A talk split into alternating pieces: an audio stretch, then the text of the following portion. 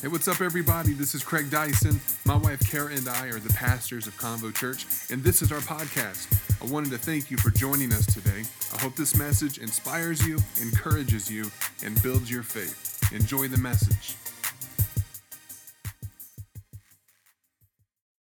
in the book of Matthew in chapter 11. And uh, he says, are, are you weary, carrying a heavy burden? He says, Then come to me and I will refresh your life. He says, check out these words. I love this. For I am your oasis. He says, simply join your life with mine. Learn my ways, and you'll discover that I'm gentle, I'm humble, easy to please. You will find refreshment and rest in me. For all that I require of you will be pleasant and easy to bear. Sometimes you can tell where religion kicks in and God gets kicked out because the burdens that we tend to carry tend to be things that we don't think we can handle, don't think that we can we can't bear the weight. And a lot of times that's a great signal that that you've you've either uh, taken your your burdens in your life and your concerns and your your struggles to a place where where you've not allowed God to be in the picture, or you've picked up something thinking that it's God, but it actually wasn't. Let me read these last words again. For all that I require of you, let Jesus speak to you in this moment, will be pleasant and easy to bear. That's comforting coming from our Savior, our Lord, our King, our God, our Messiah. He's not trying to get you to measure up to some religious standard, trying to, trying to get you to make sure that the, the sum of your relationship with Him is the measure of what you accomplish and the boxes that you check every day and the things that you didn't do and the things that you did do. But He says, hey, wherever you are, whatever you're going through, is just simply come to me. And I'll give you the rest, I'll remove the burden. And what I'm gonna do in you is give you life. So here's what I wanna do right now. If you're here today and you're like, you know what, I don't even know how to define it, describe it, but there's something inside of me that's empty and I'm hungry, would you just stretch your hands towards heaven? I'm gonna pray for you right where you are because even as we were singing this last song, and we're prophetically saying these words Jesus, nothing else will do. Nothing else will do. How do we know that? Because we've all tried everything else, right? We've tried everything else and it's not working. So instead of us continuing to do the same things over and over again and expecting different results, why don't we allow ourselves to surrender to the one who said, I came to take the weight off of you and I came to give you, give you a life that was going to be pleasing and easy to bear.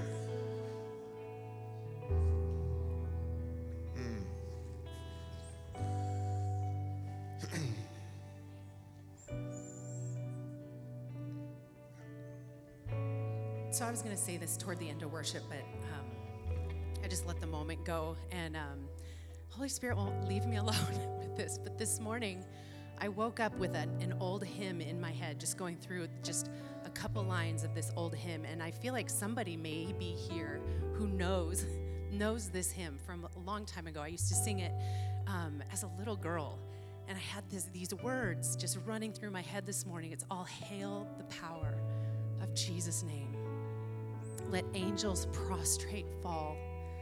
Bring forth the royal diadem. And this, I was like, I don't even know what that means. So I looked it up this morning, and it's, it's a crown. We are to bring forth that crown that we place on his head that shows that he is sovereign in our lives. We are to bring forth that in worship. We are to bring forth that crown. It says, All, all hail, all of us hail the power of Jesus' name. The angels, the angels, they prostrate fall. So why aren't we? We bring forth that royal diadem, that crown, and we are going to crown him Lord of all. We are going to crown him Lord over every situation in our lives. We are going to crown him Lord over the political arena. We are going to crown him Lord over, over this church, over this city. He is Lord. You are Lord. We crown you King of kings and Lord of lords. No matter what we are facing, no matter what we are going through, you are Lord and you will be King in my life. That thing is not the King in my life. You are the King in my life, Jesus. God, we place that crown on your head in its rightful place and we say, You are sovereign over this situation. You are sovereign in my life. In Jesus' name. Come on. All right, so if God wants to give you something, you need to put yourself in a position to catch it.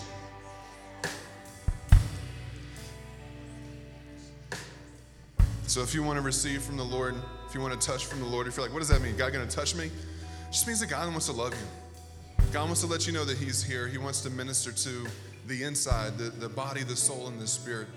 So, Father, we just thank you right now for what you're doing in this place. Father, we thank you that you are our King. We thank you that you are our Lord. Father, we thank you that regardless of what it is that we're going through in our life, that at the very mention of your name, everything has to bow. Everything is subject to your authority, Lord. Every trial that we go through, every temptation, every struggle, every defeat that we think that we suffer, every, every burden that we've been trying to carry on our own, every hole inside of our spirit that we've tried to fill with other things. Father, right now we put ourselves in a position to receive from you. So, Holy Spirit, we ask that throughout this place, Lord God, that you would, you would just come and love on the people that you gave your life for. Father, we thank you, Lord Jesus, that there's not a man, not a woman in this place that is so far gone, Lord, that your love cannot reach and transform their life. Father, we pray that in every moment, Lord, where there's need of healing, where there's need of relationship restoration, God, whether there's need of financial breakthrough, Lord God, whether there's need of broken hearts be mended, Father, we just know that right now, that as we call upon your name, Lord, we know that you are here. Our Heavenly Father, we know that you give good gifts to your kids. God, we don't deserve it, but that's called grace. And we don't get what we do deserve, that's called mercy. But Father, we're here today to, to receive everything that you would have for us. God, may we lay down the things that we've tried to control that we have no business controlling. In the mighty name of Jesus Christ, if you believe it, can you say amen? Clap to God and give him a shout this morning. amen, amen, amen, amen. Come on. Uh, so go ahead, if you will.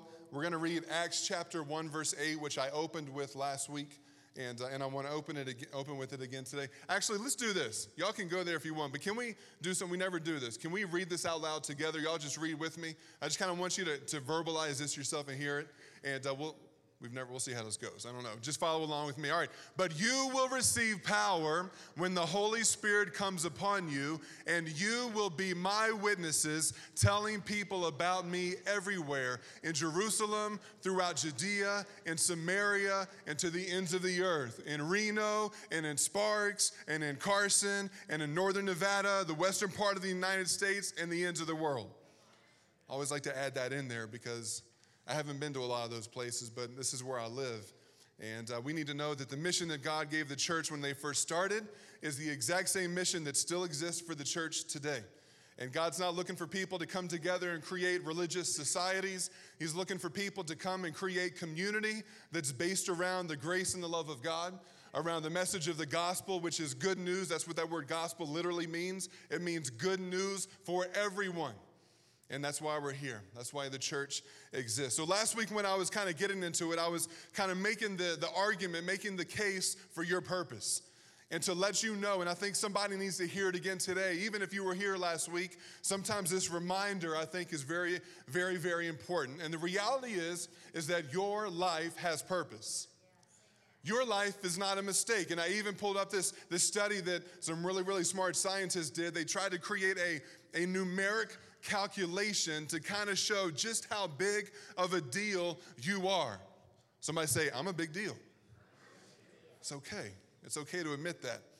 God thinks you're a big deal. And so they, they did the probability of, of, your, of, of your parents coming together, the probability of, of you becoming who you became in the womb the probability of you being born in the time that you were born, in the place that you were born, and the chances of you even existing is 1 in 400 trillion. That's a big number. Also mentioned last week, I think the odds of you winning like the jackpot Powerball is around 1 in 300 million. So there's a So there's a greater chance of you walking out here, going down to the grocery store and picking out some numbers and winning it big than there is for you to even be born on this earth. So that means that God created you with purpose. How do I know that? How do I know it wasn't just a mistake? Because number one, God doesn't make mistakes, God makes miracles. And so, if you are existing, if you are breathing, if there is blood pumping through your body, regardless of the state of your life and condition, you need to know that you are a miracle. You're not a mistake. Doesn't matter what somebody told you. I know we live in a world that's fallen and broken and filled with sin, and people that are hurt and hurting people hurt other people. And there's people that have told you that you're a mistake, that you'll never amount to anything, that you'll be just like your dad was, and just like his dad was, and just like his dad was. God says, No, that's not what I, that's not the plan that I created for you. You're a miracle. You're made with purpose. And check this out a life with purpose is a life worth living. And so I want to I want to talk about this in the context of community. You have supernatural purpose. We've been talking about uncensored Holy Spirit for a while. Just the reality that, that so much of church history in the church world, and especially in the Western society, we have, we have done a very poor job representing the wholeness of who the Holy Spirit of God is. And if you want to hear more about that, you can go back to our, our podcast and pick up some of the other episodes. I don't want to rehash all that here, but this is what I want you to know when it comes to who God is and who He wants you to know about, or what He wants you to know about Him is that, is that uh, he, he wants that relationship with you. He doesn't want a religion with you. I think we probably say that every week. We can go check the records, but there's a reason why we say that every single week because it's so important for us to embrace this reality. Is that God is not looking to create a set of rules and regulations with you. He's looking to create a relationship that fills you with purpose and that unleashes the purpose that was actually created in you before you were even conceived. So let me read a couple verses to you. I'm going to read from uh, the book of Acts, chapter 2. I'm going to pick up at verse, I think it's verse 42, actually. And it says, this is, this is what happened. So Jesus is walking with the disciples, and he's like, hey guys, guess what? I'm going to have to, I'm going to have to die. And they're like, okay, okay, that sounds weird. Why would you say that? Man, I'm going to be dead for three days, and then I'm going to, I'm going to raise from the dead. They're like, wow, that sounds pretty incredible. Okay, is this a metaphor? And they did, it says they didn't actually figure out that all that was real until after it happened. After it happened, Jesus, boom, he just shows up in a room, appears to him, shows him the hands, I mean, the, the holes in his hands and, and the, the, the, the where he was pierced in the side and, and the holes in his feet and the, the scars that were on his forehead and his back. And, and it says, then, it, you know, the light bulb comes on. Anyone ever had that moment where something was super obvious, but then you didn't figure it out until all of a sudden the light bulb pops on? You're like, ah, oh, okay, I get it now. So that's why you said that. Yes, that's why Jesus was saying that. But he also told him, listen, it's better if I go back to the Father, if I ascend back to heaven, because then and only then I'll be able to put my spirit in all of you. Because in the flesh, Jesus was just, he was one person. But when he was able to put his spirit in all the Jesus followers, then he multiplied himself through the life and through the power available in Jesus followers, made, made available by his spirit. And that's the power that we need to begin to live in as a church, as people who claim to be Jesus followers. And if you're here today and you don't know if you're quite there yet, it's okay. You just need to know that the life that God created you to live is not a life that's supposed to be weak and destroyed, but it's a life that's supposed to be empowered and dominant. And dominant in a way where the things that Jesus did become things that we do through our lives. You're like, man, I can never do the stuff that Jesus did. Well, you got to start somewhere. Why don't we start with saying yes and giving God an opportunity to begin to do in us what he says is possible in the first place. So Jesus ascends back to heaven. Acts chapter 1, he told him, "Hey, don't leave Jerusalem. Don't go and do that Acts one eight thing that we just read. Don't go do that until the Holy Spirit comes upon you. Then you'll have the ability to do what I created you to do." And so when we don't tap into the power of the Holy Spirit in our life, we're actually holding back our very purpose. We cannot be everything that God says that we can be until we, be, until we receive everything God says we need to receive. So many of us guilty. I'm so guilty of this. I've tried to go out and do things on my own strength, things for God, try to do the right thing, try to be a good person. And usually the outcome of that when I do it on my own strength is either a failure or even if I accomplish something good, I'm worn out, frustrated, and walk away with like a bad taste in my mouth. like, well, God, you know, I was trying to do your work. I was like, were you? Did you? Did you want my help or did you? Because that could have gone a, compl- a whole different way. Lessons learned, you know? So, so you realize, okay, I'm gonna, I wanna do all the things that God, I feel like He's called me to do, but I'm not gonna do it until I've got the power that God says that I need to be able to do it. And so the Holy Spirit was poured out on the, on the, on the, the Jesus followers that were there, and it says that's where the church was given birth to. And so then, then Peter, because they, they, they uh, the Holy Spirit shows up and they're all, they're all praying in tongues, they're speaking in different languages, they're spilling out into the street. And it seems to be creating quite a stir because they're attracting literally thousands of people were hearing what was happening and were coming to where they were. And it says that Peter got up and began to address them because they had some questions. Just like any city should have some questions when the people of God begin to make noise. It should, it should, be, it should be a noise that attracts with curiosity, not a noise that repels, not a noise that puts weights and burdens on people that makes them say, No, I'm good. I'm good. There are so many people that are stuck in searching out other religions because they are so hungry for something that is real. And when they came to what they thought the source was supposed to be, they found something that wasn't supposed to be there. And as a result, they were repelled instead of compelled. The church needs to be a noise, needs to be a sound, needs to be a rumble, needs to be a shaking that compels people to come and say, What in the world is this? And there's always going to be haters. You don't have to worry about the haters. Guess what? Jesus had haters. If he didn't, he wouldn't have ended up crucified on the cross. He had haters. And you know what? Some of the people that were responsible for hanging him on that cross were the ones that later would be compelled by what happened in Acts chapter 2.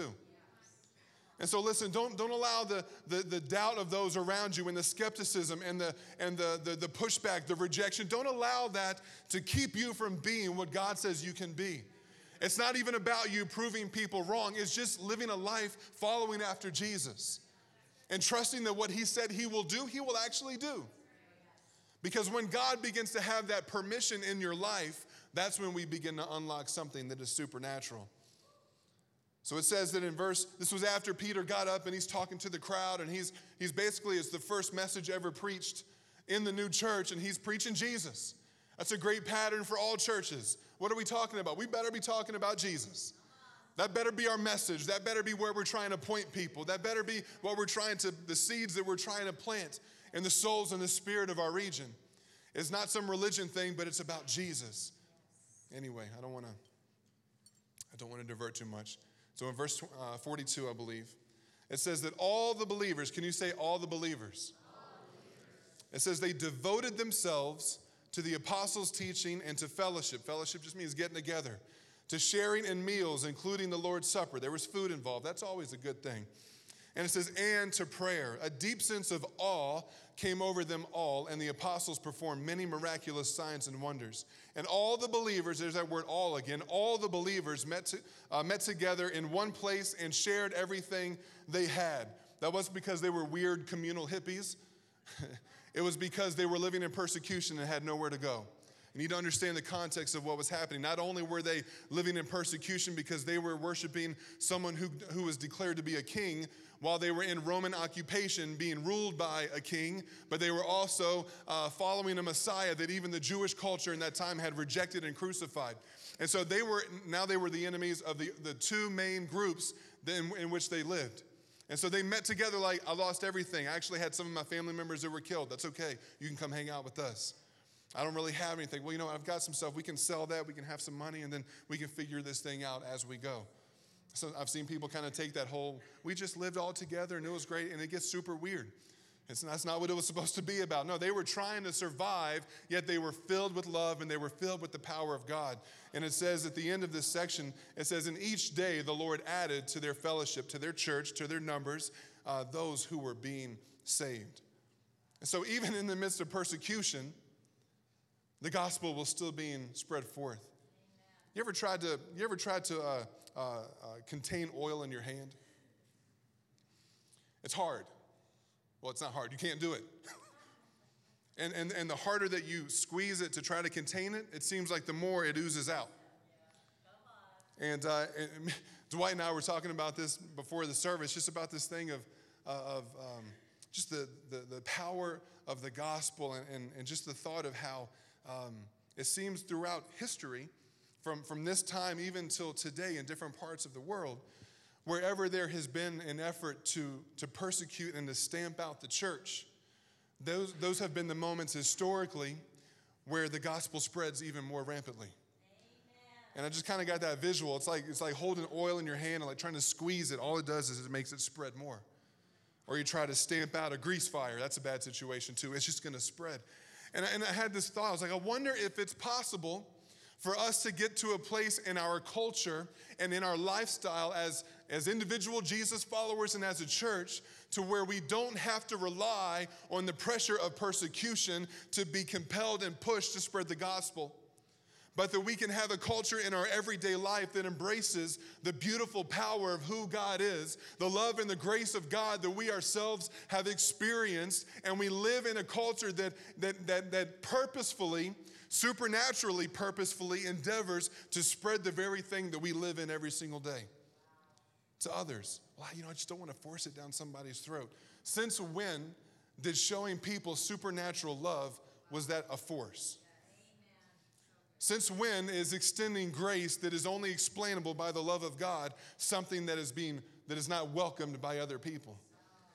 See, what we do when we start forcing is we take something that we struggled with, that we have been trying to work through, that's legitimate, and it's become legalistic in our own lives. And then we've tried it, we think that we get to a point of religiously perfecting what used to be our own hiccup. And instead of allowing other people to be on their journey and loving them through it, we begin to impose on others the expectation that we have put on ourselves.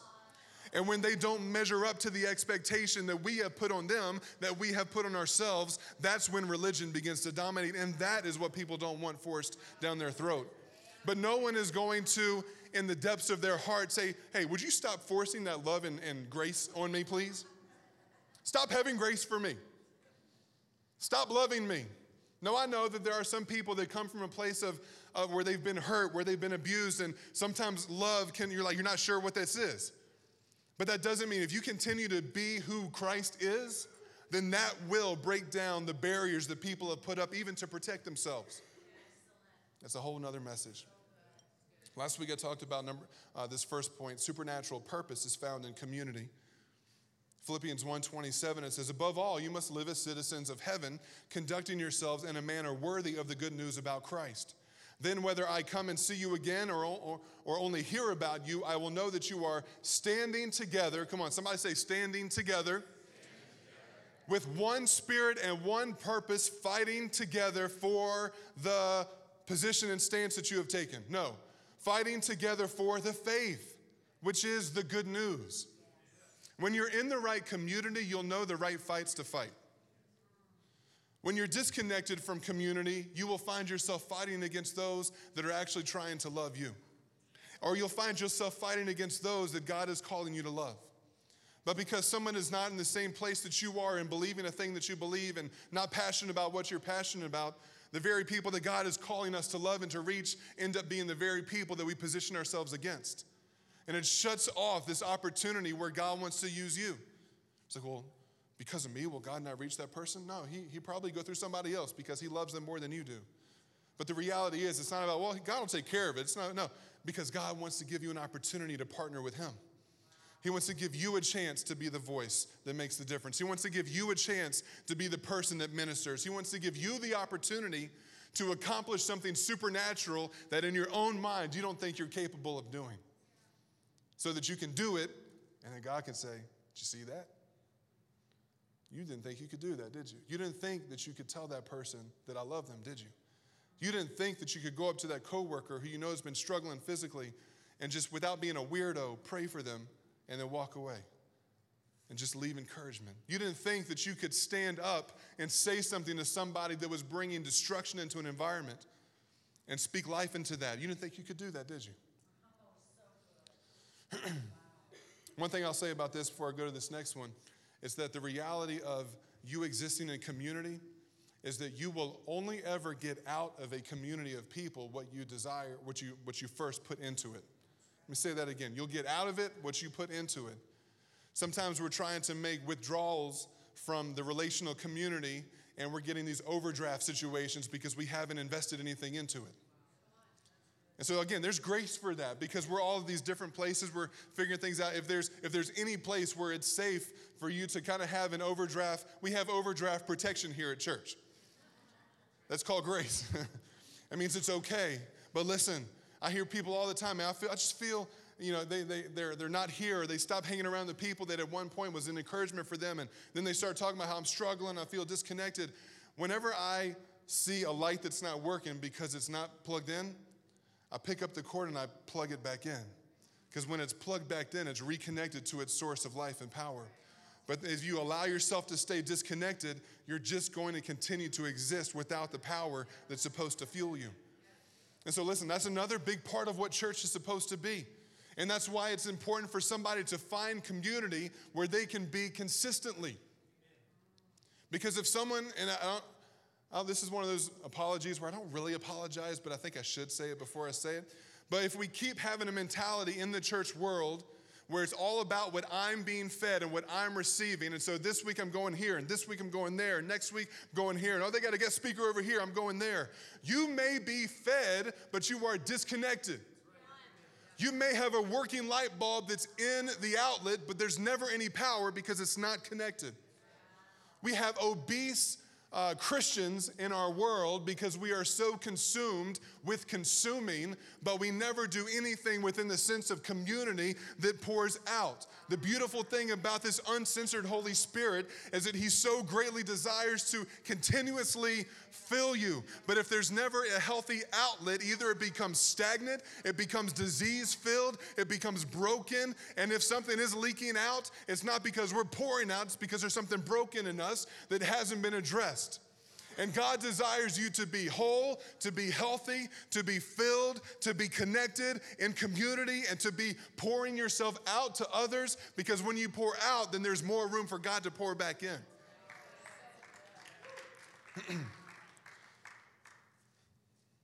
Number two. this is going to be a year and a half message, guys, okay? I, don't know. Supernatural purpose is fed with God's word. I've got some alliteration going here. It's just going to take a year to do it. So, because first point was supernatural purpose is found in community. Supernatural purpose is fed with God's word. You got to take time. You got to take time uh, throughout your week. I encourage people take time throughout every single day to find five minutes to just open up the Word of God. Where? Read something in the Gospels. Go to the book of Proverbs. Get some wisdom, but just feed something inside of you. Yeah, it's great to come to church and be fed, but six days out of the week, you need to be able, I say this probably more than I think I do, you need to be able to make yourself a sandwich and feed yourself. You're like, well, how do I do that? So there's there's multiple groups of people. There are those that know how to do it, but they're too spiritually lazy to do it to themselves. And then there's those who don't know how to do it, and they need those, they need those who know how to do it to teach them. Peter even talked later, he said, Listen, some of you should already be teachers, but you're still drinking milk. There are people that need what is already inside of you. Yet you're still thinking to yourself, man, I just wish somebody would, I just need to be fed. That's, that's fine, that's fine, but be fed, but realize how much is actually already in you. And even if you are one step ahead of somebody else, you've got something that you can give. Don't wait for the opportunity for somebody to do a crew that you think should be done. Step up, get trained, do a crew, and lead people. That's, that's what we need. We need an army of small groups within the church community so that people who are afraid to come to church for whatever reason will find, uh, find some peace in coming to a coffee shop, somebody's house. You know, we, we've got to create this sense of community that, that makes things way more healthy. But listen, we're not going to be fed until we make the determination of ourselves that we are going to get in God's word. Not that Pastor Craig is going to force me into God's word, not that Pastor Cara is going to force the word of God on me, but that there's a hunger inside of me that is so hungry that I'm not going to wait for somebody else to cook something. I'm going to go cook it myself. And maybe over a period of time, I got to figure out how to do this thing. But I know that the Bible tells me that this word is the lamp unto my feet and it's the light unto my path. This is the bread of God. This is the word of God. This is the life of God. And when we read it, it doesn't make us religious, it breathes life into us, feeding that supernatural purpose. Supernatural, okay, so it's, it's fed by the word. Supernatural purpose is fueled by prayer. Fueled by prayer. the early church learned how to pray. And I think the reason why they were so motivated to learn how to pray, and is a good model for us, but they were under extreme persecution. And I, want us to be a church that doesn't have to have persecution just so that we learn how to be passionate about praying. Praying isn't something that super spiritual people do. Prayers are not something where somebody wrote a book of prayers and that's what I'm supposed to read and that's praying. If you need that, that's great. But praying is a relationship. It's you talking to God and you giving time for Him to talk back to you. Wait, God's going to talk to me if you let Him. How am I going to hear it? Well, you can hear it in many different ways. Maybe we'll do a class on that. But the reality is, sometimes if we just get into a quiet place where we've put our phone away, the TV's off, some of the distractions that are going on in our life, we've kind of silenced those things and just allow the Holy Spirit, the uncensored Holy Spirit, to begin to speak to your heart and mind. When you begin to know the goodness of who God is, you begin to trust what He wants to speak to you. You begin to learn how to decipher what is coming from God, what is coming from my own mind. Typically, this is a little cheat sheet. Typically, if there's something that is building you up positively that you are feeling or thinking or hearing, those are things that are coming from the throne room of God. We don't have to overcomplicate things. We don't have to get weird about deciphering what God is speaking. Because God's not trying to dangle carrots. He's not trying to play tricks. He's not trying to find the super spiritual people that have earned the right to hear Him. He's just looking for children that want to hear Daddy talk. But it's fueled your supernatural purpose is fueled by prayer. Ephesians 6:18 it says pray in the spirit at all times and on every occasion. Well, you know, when is that? It's all times. It's every occasion. Anything you're going through in life, this isn't about, my man, God. And I say this sarcastically because I've actually had this conversation with people. Like, you know, I was praying this morning, asking God, should I brush my teeth? And I'm like, time out. I'm sorry, what was that? It's like, no, brush your teeth, put on some deodorant, be a human being. You don't need to pray about that. But what you need to pray about is God, help me with my attitude as I go to work today. I got to sit next to that person, and you know it's not going to go well. I'm going to say something. I've had enough. And you begin to pray. You begin to allow the Holy Spirit into your heart. Things begin to change. It says, Stay alert and be persistent in your prayers for all believers everywhere. There are people that you don't even know that you can still pray for. That's the beauty of praying in the Spirit because it, it, it disconnects this thing that sits on our shoulders called our mind, our head, and it kind of gets our thinking out of the way. And when we pray in the Spirit, it gives us the ability to, to be praying into things that we don't even know about, but God's using our heart and He's directing our prayers. And then lastly, supernatural purpose is flourished by action. Supernatural purpose is flourished by action. We were never supposed to be dormant. Being a Jesus follower was never, uh, uh, it's never, not a sport where we just kind of sit back and watch God do things. Um, our supernatural, pur- our supernatural purpose begins to explode through our life when we take action. Back to that verse that we opened up with in Acts 1 8. But you will receive power when the Holy Spirit comes upon you. God's power, listen, is always connected to God's purpose. Always. And so if we're tapping into God's power, but we're not tapping into God's purpose, and there's, there's been something that's disconnected. And I want to speak, as I, as I wrap this thing up, I want to speak to those that doubt themselves. Those are like, well, this is great. This is great, but I'm not even, I'm not even there. Like, I'm, I'm, I'm not the person that God's picking. You're talking to somebody else. And I want to encourage you this morning to realize that, listen, when, when Jesus showed up on the scene and the people that he wanted to, to work with, he didn't go after the scholars. He didn't go after the people with the resume that was blowing everybody away. He didn't go after those with all the intern experience. He didn't go after those with the master's degree and the doctorate. He went after those that didn't cut it in the educational world and had to get trade work. The fishermen. There were a couple of others that were in there that they may have been educated, but they were hated by everybody, like tax collectors. That was like biblical times IRS, you know. They were still not loved back then. It's, you know, never been, it's never changed. But the reality is, is that listen, God's not looking for the qualified, He's looking for those who will simply say yes. I love reading over when Jesus was first choosing his disciples. Nothing giant happened. He just went up to him. Hey, Peter. Which he didn't call him Peter at the time. Just flash forward. Hey, Peter, follow me. Boom. And they did. Like, well, that sounds really easy. That's what Jesus is looking for you to do. He's looking for people that will have enough faith, not in yourself, but in him that when he calls your name that you just say yes and you begin to follow and you you're broken and you're messed up and things are falling apart in your life but you're still saying yes and you're still walking you're still getting up you know what's funny is that they followed jesus for three and a half years and you still kind of get the idea that they still didn't get it you still kind of get the pictures, the picture is still painted that these, these, not just the 12, but even others that began to follow. He, he definitely had a following. But they still didn't quite get it because after he was crucified and after he died and after he was buried, they were still walking around with their, with their tail tucked between their legs and their head down, all depressed, like, hey, we thought this was going to be something. And then we see this interaction where Jesus literally kind of just shows up when there's two disciples, not one of the 12, but, but just two of his followers were walking down a road going towards Emmaus, a town where they were, they were literally going back home where they came from. They were leaving where all the followers were. They're like, well, it's over. I guess we're, I guess we just go back home.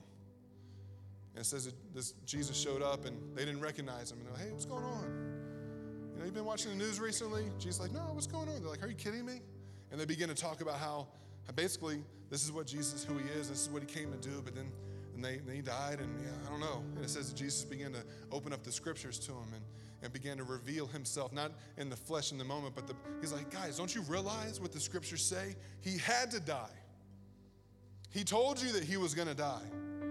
Says he followed him. They went to their house, sat down, had dinner. Says Jesus took the bread and he broke it and he gave thanks. And it says their eyes were open. They realized it was Jesus. And then he freaked them out, but it says then he vanished. Not something Jesus was doing pre crucifixion. This was post uh, resurrection Jesus. And it says at that point, their faith was built up that they realized, oh, he did. He did say he had to die. He was going to be dead for three days, but he would rise on the third day. He did say that. That is what that meant. And it says they turn around and they, I don't know how long it was, they ran all the way back to where the other followers were, where the other disciples were.